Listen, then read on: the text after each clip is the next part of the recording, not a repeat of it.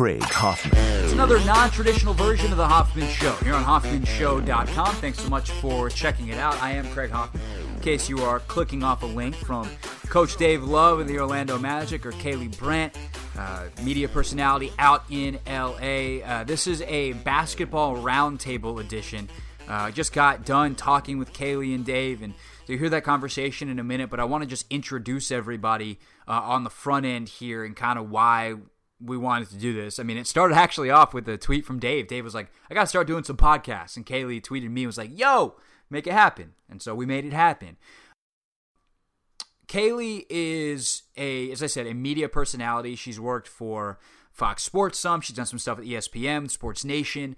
Um, just a really, really sharp girl who was simultaneously in college at BC, a cheerleader, and someone who worked in the basketball film room. So when it comes to hoops, like she knows her stuff because she's been in the film rooms, she's been um, on a part of the brain trusts of teams at a major level. Um, she now on Twitter at Kaylee Brandt. She drops that knowledge all the time on there.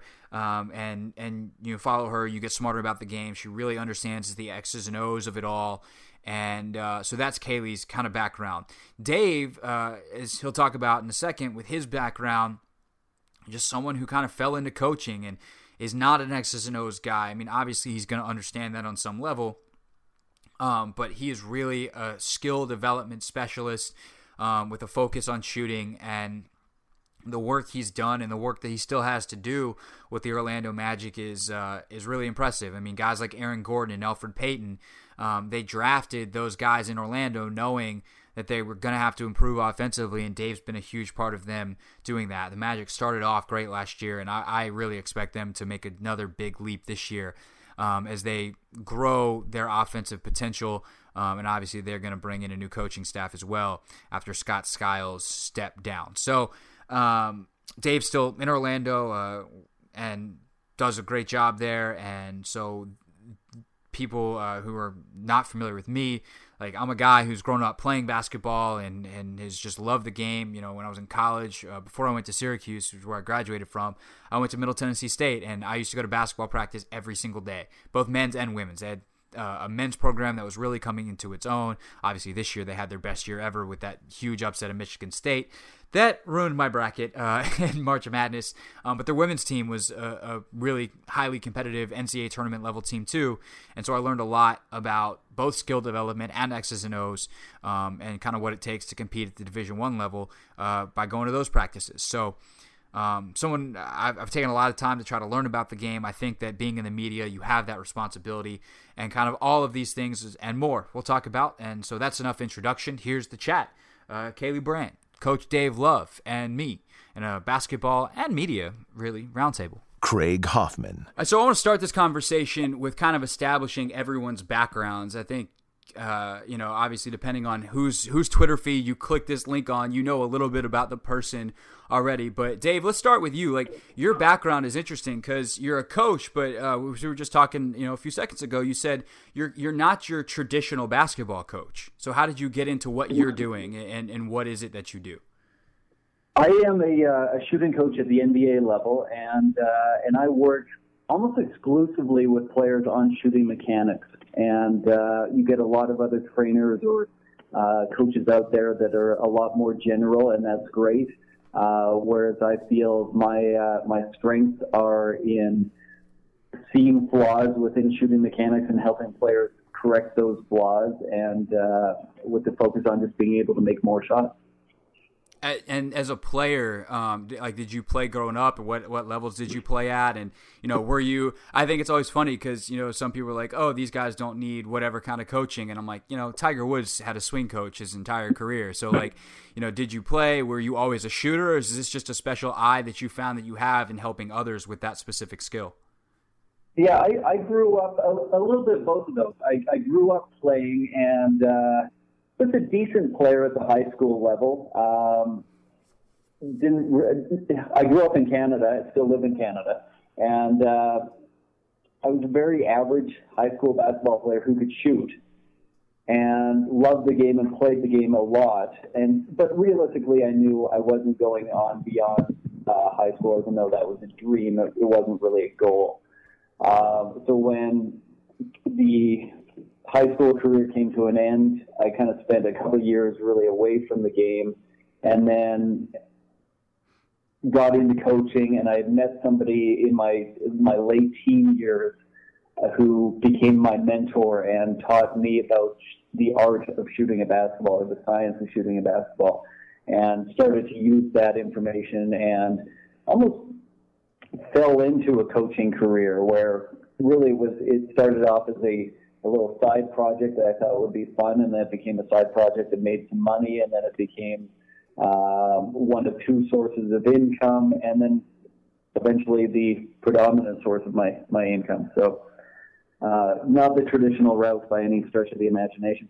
No, definitely not. Kaylee, uh, for you know your level of basketball expertise, certainly not a traditional route because I don't know for a female, bluntly, that there is a traditional route to kind of get to where you are in terms of notoriety and people respecting your opinion on the game, which is, I think, more of a referendum on society than anything else. But but you've attained a level of respect in basketball opinion that. Um, most females, especially that aren't you know former college or WNBA players, have. So how did you get there? I know that could be a very long answer, but as, as efficiently as you can. Right, yeah, I'll be succinct. So I think it just comes with like a lot of people get trumped by this, uh, not to use the word Trump, but, uh, they they get to uh, they get kind of scared of what the media is going like the, how it's going to pigeonhole them and and whatever. But you know what I found is what you get, you kind of what you give, you get.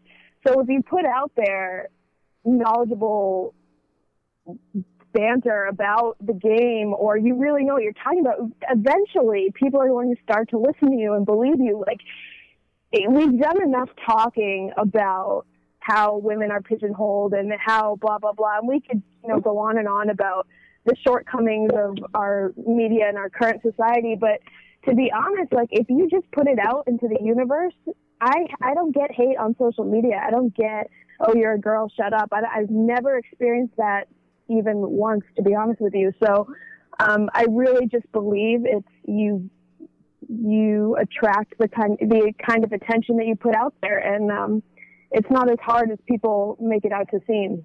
Yeah, no, I, I would I, I would, would echo that yeah, on a ahead. coaching standpoint as well. That uh, people ask me all the time, you know, you're not really a player, and now you're sort of a middle-aged, skinny, bald guy. Is it hard to gain the uh, uh, the respect of these players. And once you can show that you, you know what you're talking about, the respect comes. And right. I don't think that's just a media thing. I think that's just life. Right. Yeah, no, I agree exactly. with that too. I mean, I, when I got to Dallas, the first big show I ever did was the NBA draft the year I got there. It was probably a month and a half after I got to, to Dallas. You know, here I am 23 years old in this major media market and I'm co-anchoring our NBA draft coverage.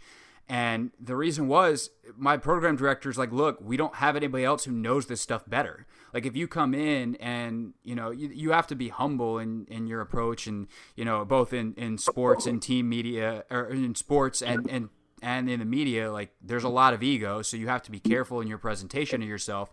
But if you just right. stick to the knowledge of it, like people will catch on and go, okay, this guy knows what he's talking about on this, so we should probably listen to him.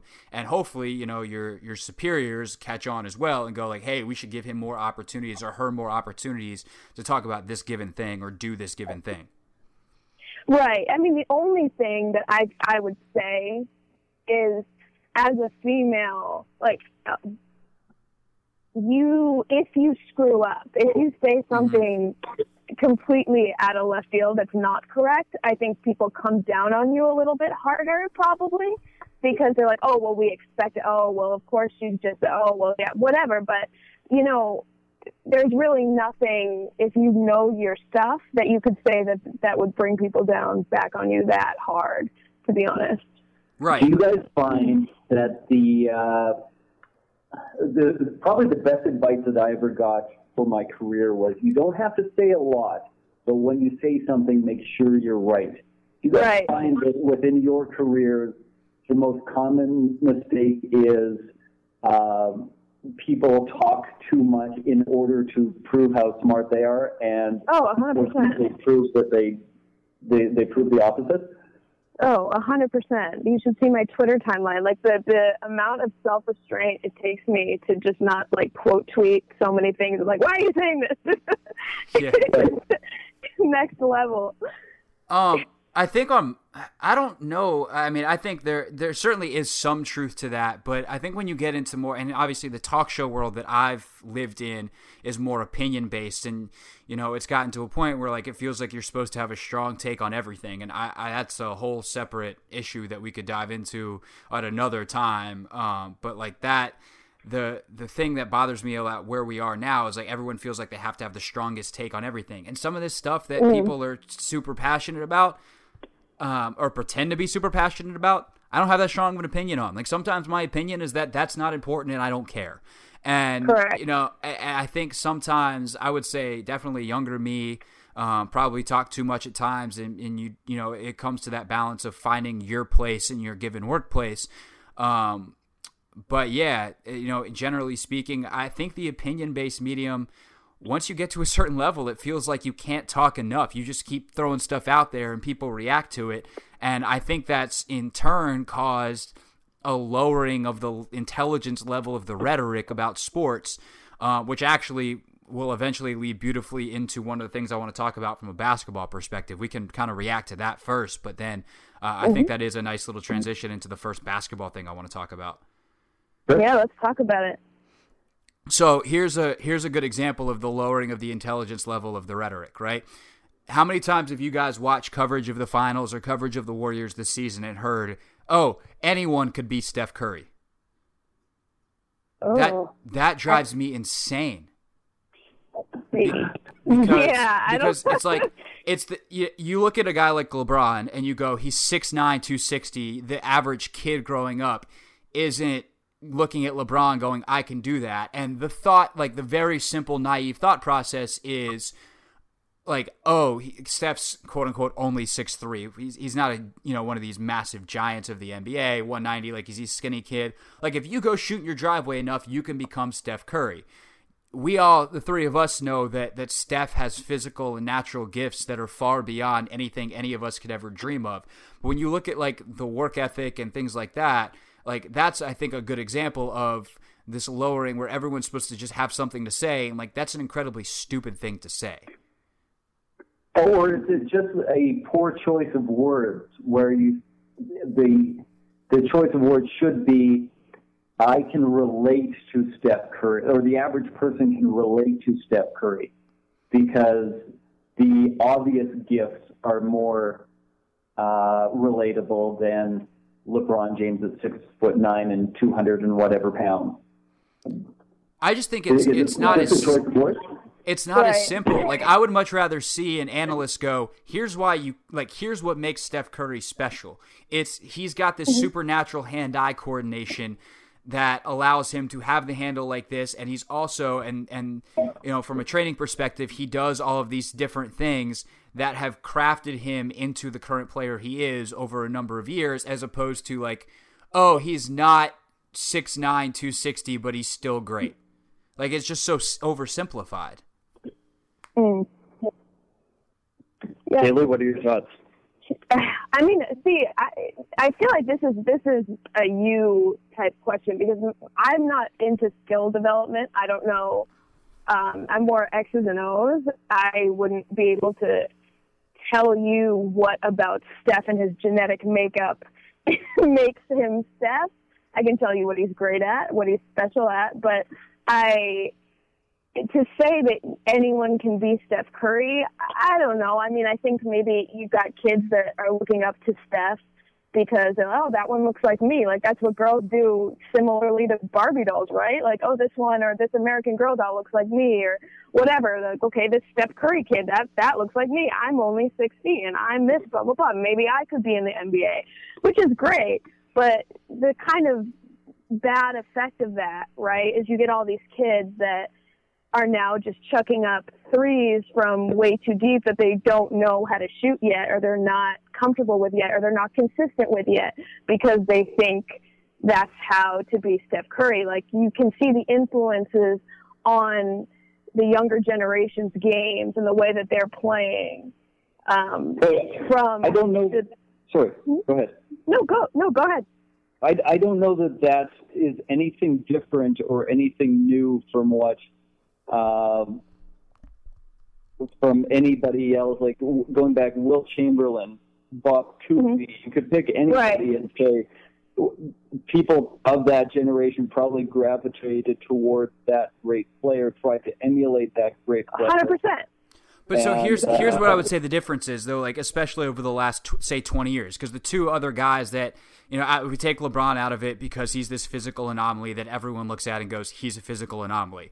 Like with Michael and with Kobe, everyone's like, oh, their work ethic is so great. They their footwork, like they've drilled it. And we've heard all these mythical stories about how much they've drilled the footwork on the turnaround jumpers and all these kinds of things.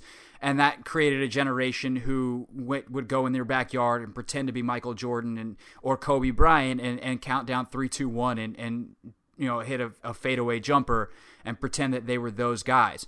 I don't feel like we hmm. recognize with Steph the specific things that he works on. For instance, Dave, like I'm curious how much the rest of the NBA is looking at his warm up routine, where one, he doesn't like most players when they come out before a game, they start out shooting.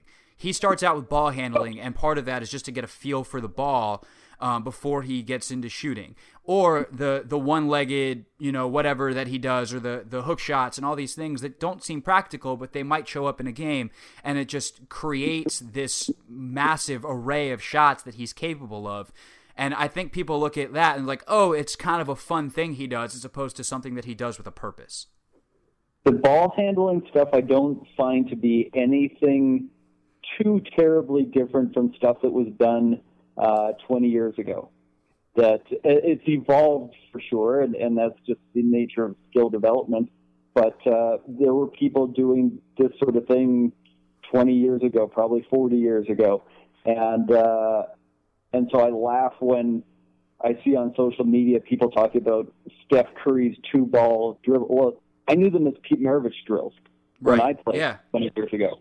Um, so if they were named after Pete Maravich, I'm guessing they existed from uh, Pete Maravich's generation, which would, would be another 15 years before me doing them. So right within that, uh, and then the array of different shots. Uh, just being around Steve Nash the uh, the year that I worked with the Suns, he was doing a lot of the same stuff, and maybe there's been an evolution within it, but it's not a quantum leap from one uh, to to the other. There's there's been a small step where Steph has added a wrinkle to to some things, and I, I find that the things that he does, if you go into the average NBA practice, workout, or pregame, you'll see a lot of those play, players doing similar sorts of things. Even out of position, we've we, we've got power forwards doing two ball dribbling stuff. So, Dave, what you're seeing right now during these finals, like, you know, Steph isn't. I, I mean, obviously, you're going to critique who? Steph and LeBron, the most out of anyone. Um, but, and you've got Steph, who's his numbers are kind of dipping, whether that be from whatever injury he's playing through or whatever. What do you see in his shooting mechanics uh, in these finals? Because it- it's it's weird. He's getting some really great looks, some well above average looks in these finals, and he's not hitting them. Like, what what do you see with his shot, or can you even tell? Well, I I have opinions, but I, I kind of want to avoid sharing them uh, for a couple of a couple of reasons. Number one, Steph's unbelievable, and I'm watching on TV, and uh, and I understand just having done this enough that uh, there can be a big difference between what you see on TV and what has actually happened. TV can be an optical illusion. Um, secondly, I don't know what he's working on or what his game plan is. So for me to step in and be critical of, of anything uh, would be pretty self-serving on, on my part. Maybe the things that I, I don't like are things that he, No, welcome Uh, to the media, Dave. yeah, Yeah, you, you stink at media, man. Self-serving is what you're supposed to be. At least that's what the it seems. I'm, I'm, Yeah. I'm, I'm, I'm going to uh, avoid it as much as I possibly can. Um, but in general, there there there are simple little things that obviously his hand-eye coordination, his mechanics are pretty good. But uh, I think everybody can fall into some bad habits, and especially Right. over the course of a, a short seven-game series, that's a pretty small sample size. Right. Right. I mean, I do think I'll, I'll speculate wildly because I don't have the responsibilities that Dave does. And Kaylee, you know, if mm. you if you see these things too, again, we are watching on TV. But like one of the tells to me is how many layups he's missing. This is one of the most Uh, skilled finishers around the rim in the league, and the fact that his lift seems off and he's missing way more layups than he has, you know, over the course of the past couple of years, to me says that that leg isn't right. And you know, even a small injury to a knee, if it's not at the level that he's used to, for someone who's taken as many shots as Steph, if something is wrong, that could take a little bit to correct, or could on any given night feel better or worse. And, to me, the knee thing, like. We, I don't want to give more credence to an injury that we know about than ones that we don't. At this time of year, everyone's got something, but it seems rather plausible to me that that injury is definitely affecting his consistency. Sure, sure. I mean, you you figure you don't do not even just shooting or making the layups, but what happens before shooting, what happens before making the layup, mm-hmm. coming off of screens, like I, those things are to me what I would think with an injury to a leg would screw up your shot because he's so mm, cautious. Yeah, the footwork into it's different because he can't he Mhm. can't cut on the same angles and he can't come at the same speed that he's used to. Right, right, right. And I mean, you you- know he's not 100%. So. And I'll, I'll jump in there and just say, like, I find that a lot of players, uh, we'll go to with, uh, we'll speak to younger players right now. If they have a bad habit, like they lean one direction uh, that is causing them to be inconsistent, a lot of it does come from, and I can say with a fair amount of accuracy, have you sprained your right ankle way more in your life than you sprained your left? And the kids will go, yeah, actually, I don't think I've ever sprained my left. I sprained my right like three times really badly. Okay, because your shot looks like a person trying to protect that right ankle, Mm. and, uh, and they've just they've done it so much and had to shoot so many shots where that right ankle doesn't feel good that it affects their mechanics and they build a bad habit, and that can happen over a, a small period of time. And I've said to uh, to players coming off injuries, like, okay, when you start to feel good, again, make sure that you undo this habit that you've you've probably developed over the last three weeks. That does happen. That's So- really so- interesting. Right, isn't it? Isn't it? But to the other side of things, LeBron, right? He's he's shooting now, doing much better. What do you think? I have my my uh, opinions on why he's playing better. But what about you, Dave? Do you see anything in the positive sphere on his uh, jumper and shooting? Uh, to be honest, I haven't been watching him as closely. I've watched Steph and Clay just as a fan, and Yeah. uh, if I'm being totally honest with you, I spend a lot of this time of year watching uh, uh, U10 and U6 soccer. Um, Ew! Oh my God, gross. I've got my my job, and I work hard in my job, and then uh, we get to this time of year, and I'll I'll watch more as a fan, but uh, I've got some responsibilities as a dad and a and a husband that uh, that I try and uh, put in the forefront this time of year. So I haven't watched a ton of not a ton of. how, how dare you be a father and a husband? But Um, so, Kay, I'm curious it's- your your yeah. thoughts on this because I think a lot of specifically in Game Five, LeBron's success with his jumper can actually be drawn back to X's and O's. Oh, 100%. It's all well, you take Draymond out Yep. when when LeBron has got 8 feet of space in a pick and roll. He's he can be crazy super amped up LeBron again. He's unstoppable. But when there's no 8 feet of space in the pick and roll, he can't do that. He looks less aggressive because that's not how the game works. So when they're daring him to shoot and he's making jump shots, you know, he, you make the Golden State extend. They had better matchups against LeBron with Draymond out, um, especially now. Like it's it's pretty interesting to uh, to speculate the center position because of the Bogut thing, and then do you start Draymond? Um, you know the other options outside of Draymond, outside of uh, Bogut, they don't trust Festus Ezeli. Nope. Space was got space, space was freaking awful, god awful. On McAdoo, defense, like- yes. Yes, uh, McAdoo, okay, sure, awesome. Varejao, nice. Um, sorry, but you know, when LeBron or Kyrie are resting on the bench, I think that's when you take on um, Ezeli or Space or whatever and give them minutes. Um, because you don't want to give LeBron this big presence of a Space or a Nazili who LeBron can attack traditionally and get super comfortable and in his rhythm. You know what I mean? Yep, exactly. And that's that's the exact thing. Like so when Dave is working with a player, I'm sure you practice, you know, if you're working with a guard, you practice, okay, you're going to come off a screen and here's your footwork and you're going to step into this jumper because that's a, something that happens against most NBA defenses.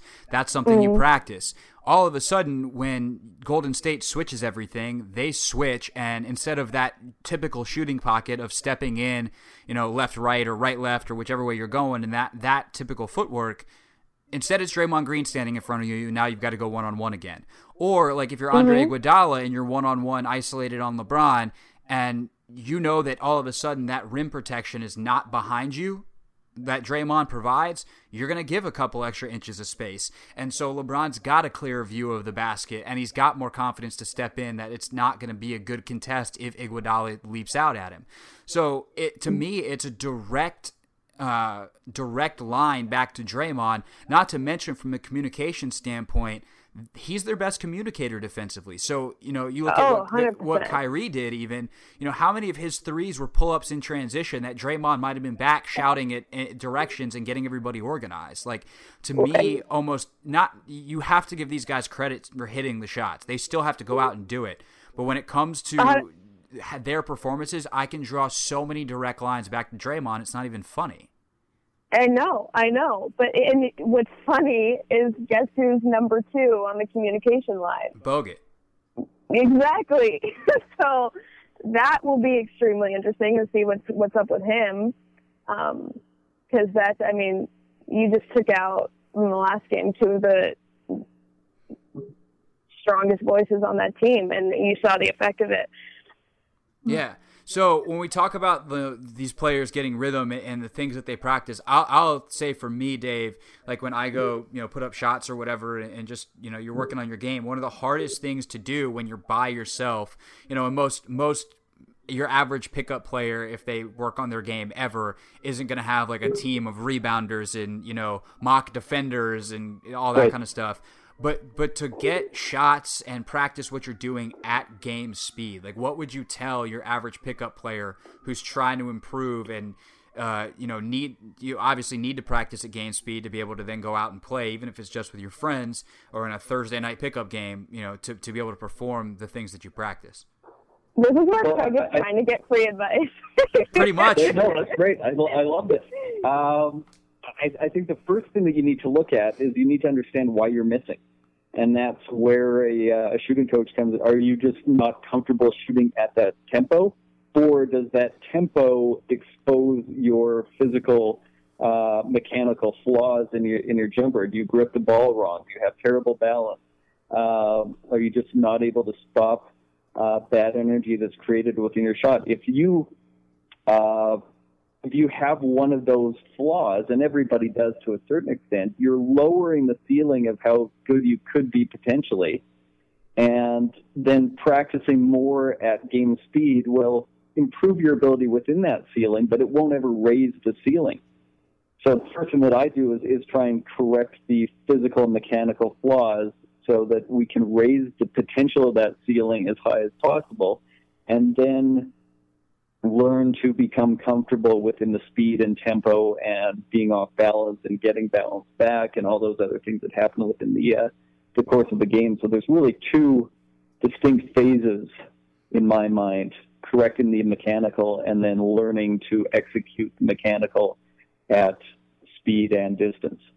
Because that's something we see in co- I mean to me the best example of this we see this with college players and we, you know you hear about adjusting to game speed um, Nik Stauskas his rookie year was awful from 3 and if you put this guy out there um, you know fellow Canadian for you Dave if you put this guy out there Yeah, he's probably too, probably too polite. That's probably probably the story too much. Yeah, I mean he he I think I've seen him shoot like 90 out of 100. I think was one of the ones, you know, he'll, he'll just make like 90 shots out of 100 from 3 with nobody on him. And he gets out in the NBA and this is a guy that's a 40% shooter in college and he's shooting 25% in his rookie year. He just it, when it came to the speed translation of trying to get that shot off in the course of an NBA game, something happened to his mechanics um, or his mental state. I mean, because that's something you could talk about too the mental confidence of shooting um, that just didn't allow him to perform at the level he was capable of. Yeah, there's, there's, go ahead, Kaylee. Sorry. So that's to piggyback off that. Like that's why I think Steph Curry has gotten to be so good because if you remember under Mark Jackson, what did he let Steph do? Uh, everything. Like yeah. Steph's couple first years in, in the league, it was like you he could go miss half court shots, at, side threes, he he could miss anything, and Mark Jackson didn't do anything. That instilled confidence in Steph that not a lot of players uh, have that uh, luxury of having a coach that's going to be like, it's okay. I'm not going to bench you after you do that. He could screw up, screw up, screw up, screw up, and it was fine. And by the way, he did the same thing with Draymond. Like, look, we're going to let mm-hmm. you shoot threes because we realize that you need to start making these to unlock our offense. Right. Exactly. Right. The uh, one of the comments that I remember uh, uh, most is um, just in talking with uh, Steve Kerr when I worked for the Phoenix Suns. And he said one of the hardest skills for players to learn coming out of college is when to shoot and when to pass.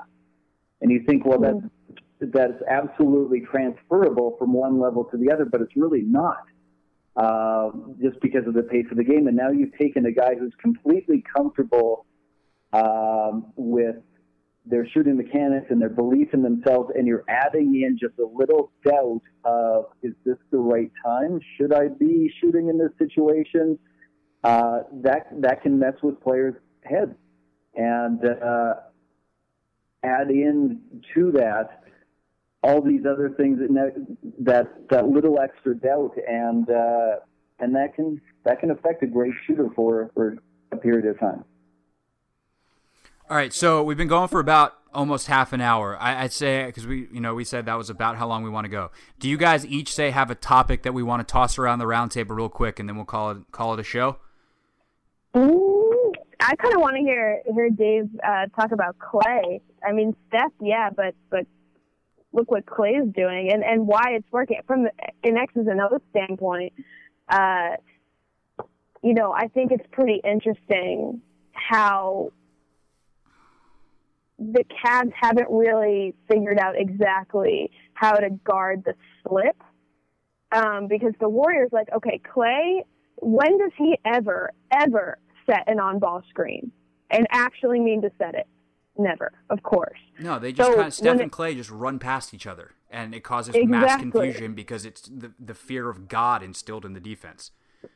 Exactly. So when he goes to set a quote unquote on ball screen, when it looks like that, it never really is that. He always flips out, and then if you don't know how to guard the flip, you give up open shots.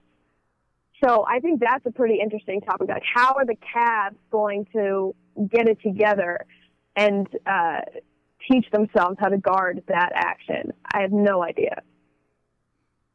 Uh, I'm not personally going to speak to uh, to that. That's not my forte on how to uh, how to guard a, a particular action. Uh, but I will say, like Klay Thompson, everybody asks me probably the most common question I get is uh, who has the best technique in the NBA, and, uh, and oh, you say Klay? Oh, no question.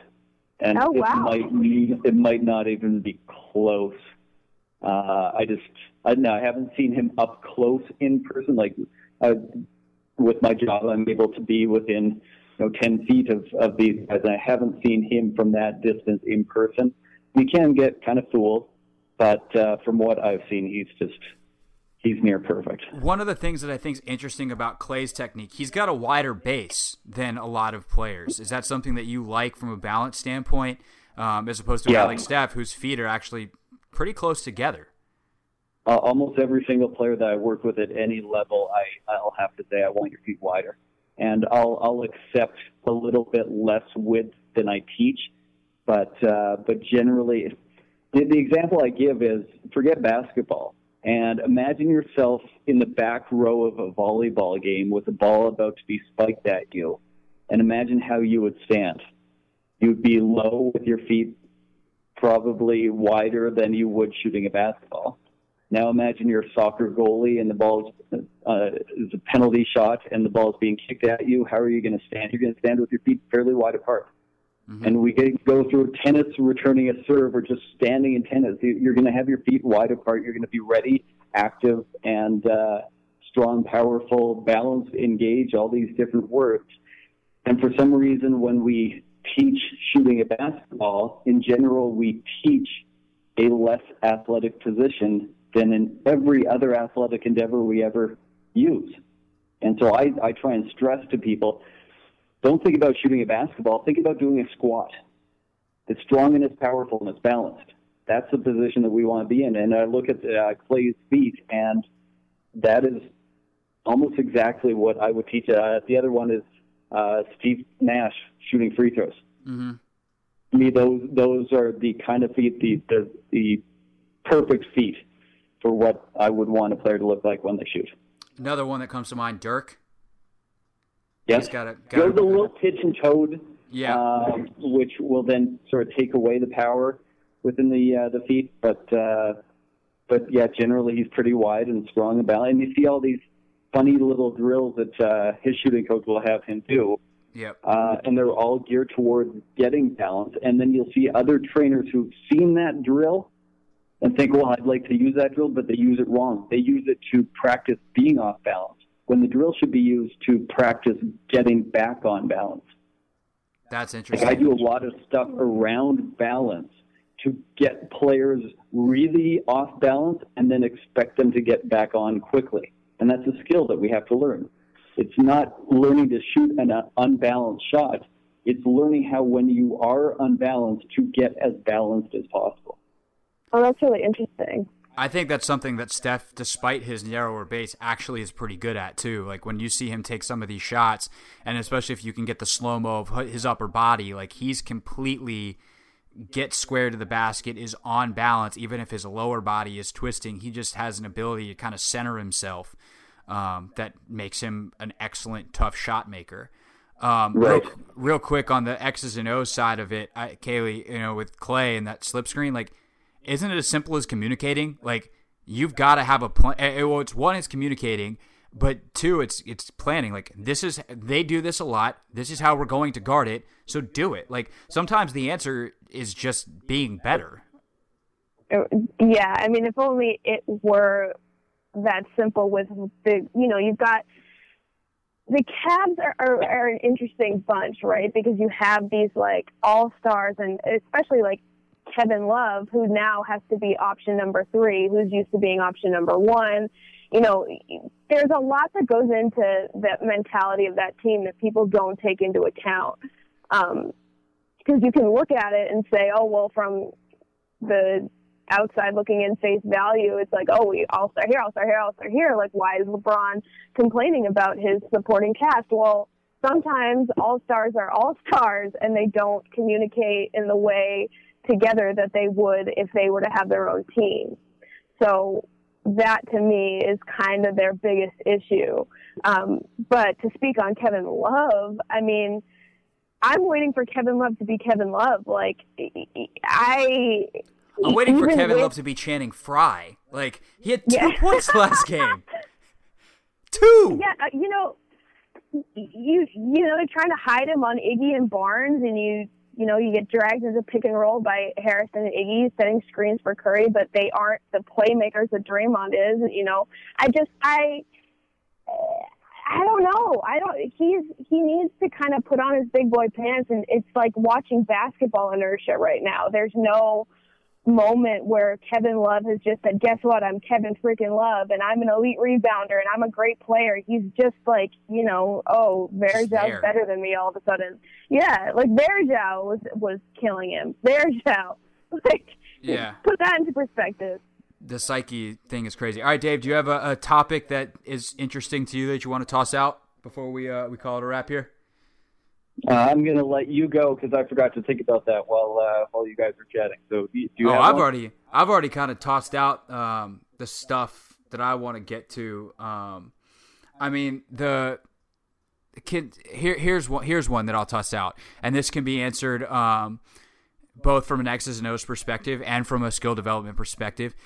How do you, you know, even at the NBA level, developing consistency and, and consistency of habits? Um, is that something? How can you know? How much is that talked about um, amongst players, amongst coaches and players, and you know, a team like the Warriors? Like you don't go seventy three and nine unless the things that you want to do are a part of your being, a part of the fiber of who you are. So, from a skill development standpoint, how do you develop consistency? Um, and then from X's and O's, like really instilling in your players, you know, when you've heard different coaches talk, Kaylee, like really making sure that that night to night everyone's doing what they're supposed to be doing.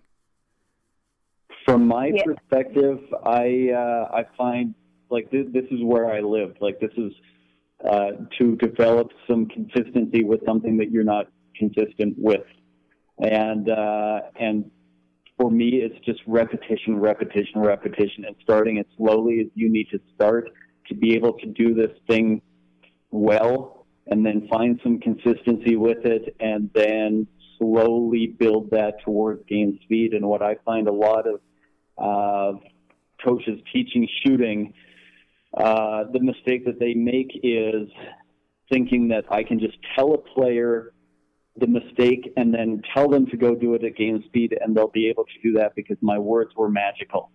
And Right. the words are not magical.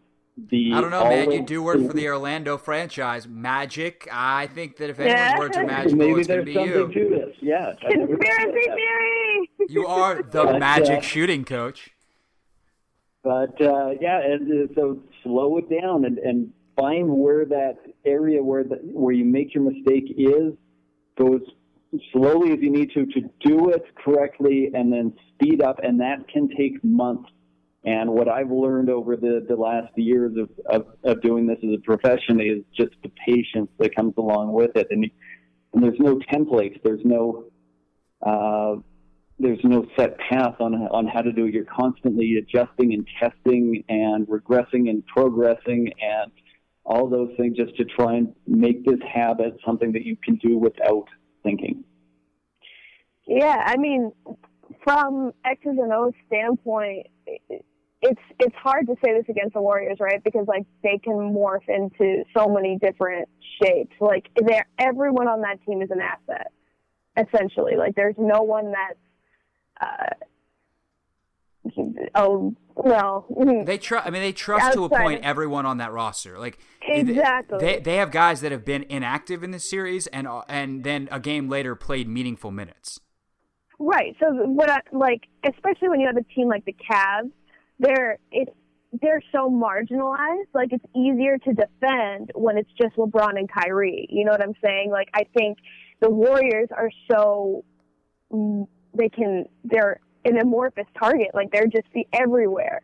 But when it's LeBron and Kyrie, it's easier to get consistent against that because they are consistent. Um, not to say, not to discredit LeBron or Kyrie whatsoever, but you know, it's it's it's a lot harder to get consistent against a team like the Warriors who can take it from so many different angles. Whereas, you know, the Cavs, you kind of know what you're dealing with every possession. I, to me, the thing with consistency on from an X's and O's standpoint is a two things: selflessness and belief. And I think the best examples of this are the Warriors and the Spurs. And if you want to go back even farther, I mean, you can definitely go back to, I mean, the Bulls, even with you know with Michael and Scottie and everybody, like they were selfless enough to believe in the system that Phil Jackson was running, and like they didn't navigate or they didn't stray from the uh, from the triangle. Like they did their thing. The the Lakers of the '80s had their their style of play, and they were going to stick with it. I think when you look around the NBA, a lot of guys now, when things get tough, they'll go back to isolation ball because they've grown up playing AAU and that's how they've always played. And you know, with the Warriors, like they never stop moving the ball. I think Steph, in particular, when you know he gets a mismatch like what what happens when a player gets a mismatch? They it's like give me the ball and i'm going to attack. And whether they've got a smaller player in the post or a you know it's a guard who's got a big on him outside it's just like okay we're going to mm-hmm. attack the mismatch in the most simple way possible. Steph will get a center on him and then run him off three screens. And he he just trusts and has a belief in the system and and the selflessness of his teammates that he's going to get that ball back in a better position and so mm-hmm. I, I think the consistency it just goes to like is that who you are as a team? And then the defensive end, same thing. Like the communication for the Warriors, that's who they are. For the Cavs, it's not. And so here we are going into Game Six, and they still can't figure out that slip screen with Klay, and they still can't, you know, figure out the split cuts because just communicating on that level is just not who they are. There isn't this belief that it's going to work if they just do it every single time. And, and that word uh, and that word trust that you kept using is really the uh, the biggest word in it because you're the the Warriors and the Spurs they do trust each other, and you, it's it's hard to teach that to one person, and then to think we have to teach it to one person times fifteen. Yes. And they all need to have that belief in everybody else here that and in what we're doing. Um, and that's just so hard to do in a in any kind of group. And it's so much Right. easier to do though if your best player is all in on it. If you know that's how the Spurs have done it for 20 years because Duncan's like, no, this is what we're doing. You know, the Lakers were, and, and the the Bulls were able to play the triangle because Kobe and Michael were like, yeah, we're doing the triangle thing. Um, you know, Right. s- and Steph is obviously that way with the Warriors. Right. Yeah, I would agree with that. All right, Dave, did you think of a topic or you? Uh, I wanted to kind of go in a, a, a different direction entirely away from basketball and get your guys' opinion on uh, social media and uh, and the way it's used within sports. I'm just going to leave it at that and see which directions you guys run with it. Is it. Mm. In in like players or media or Well, okay, what's what's your biggest pet peeve within social media? Let's do that. oh oh my god, there's so many things. But my biggest pet peeve probably is like we're talking too much about nothing, and it's just this mass amount of crappy tweets, crappy literature. No offense, well, whatever. But it's, some of you it's need to like- be it's- offended. it's it's well it's i mean you're you're paid to do a job where you know you're in a in a field where so many people want to be in this field. And there are a lot of people that i've been working their butts off like learning the game in film rooms that would like to be have a voice in the media or whatnot. And um a lot of knowledgeable people. And then you've got these people on platforms that are like oh well what's a different way that i can phrase something that's been said a million different times? And then you've got the people who speak about the game in such broad terms that it, it just fills your timeline or your feed or whatever with I have so many people on mute and I only follow I don't even follow 200 people. Like it's ridiculous. I, How many I would people say do you follow, Frank? I oh god, I follow like two thousand, but I got I every once in a while I just want to go back in and like figure out how many of them are like not people that I should be following. And I've I've tried to actively unfollow a lot of people, but I just go I don't want to read your stuff. I don't care about your opinion. But like I follow a lot of players and things like that, and I've been on Twitter for a long time, so I've kind of mounted it up. Um, I would say this, like kind of piggybacking and summarizing what Kaylee said. My biggest gripe is that it kind of it puts everybody on an equal playing field with what they're going to say and and uh, too many people use Twitter social media in general and this goes to sports and non-sports to talk instead of listen like mm-hmm. what I think what makes Twitter great is that it gives us access to all of these voices but not enough people realize which ones you should be listening to. So like the 100%. find find the smart people and listen. Like don't you don't have to have an opinion. Like there are days where I'll go on Twitter and not tweet anything, but I'll be I'll spend a lot of the day on it just perusing and reading different mm-hmm. articles or listening to people's opinions because they know more. And I think that's what makes Twitter great is it's this place to find a lot of knowledgeable people. Unfortunately, it there is no filter and that you might have to get through a lot of unknowledgeable people who are spewing thoughts and ideas on things that they don't know about in order to, to find the smart stuff, you know, buried in between. Right.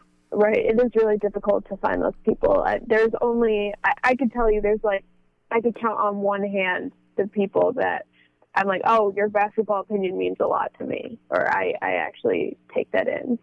Um, and honestly, three of them are not in the media. They're scouts that I really respect their work. So it's tough. It's tough um, to find those people because a lot of you have to remember the people that are in the media that are talking about basketball are not trained usually in basketball. They're usually journalist majors, like journalism majors, right? You know, like they go to well, school. Well, it depends. Be... Are you talking about you know people like look? I, am in that mold. Like I've made it a point that I've tried to learn as much about the game as possible, but that definitely I would say is is not usual.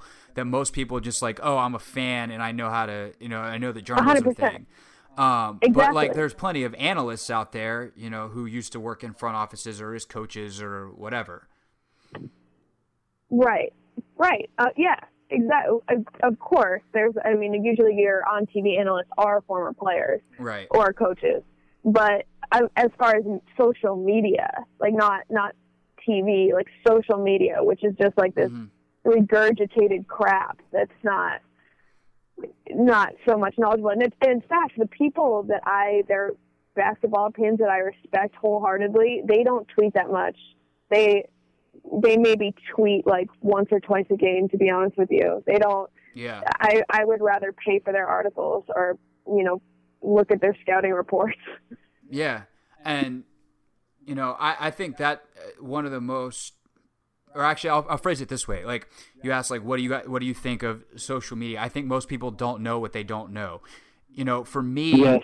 this year i i Dave, you you know, and Kaylee, you probably don't know this. You know, if you're listening to this podcast because you follow my stuff, you probably do. But like, I was a football beat reporter, and one of the biggest things I did were was film breakdowns with Chris Cooley. He used to play for the Redskins and worked with me at the radio station I was working at.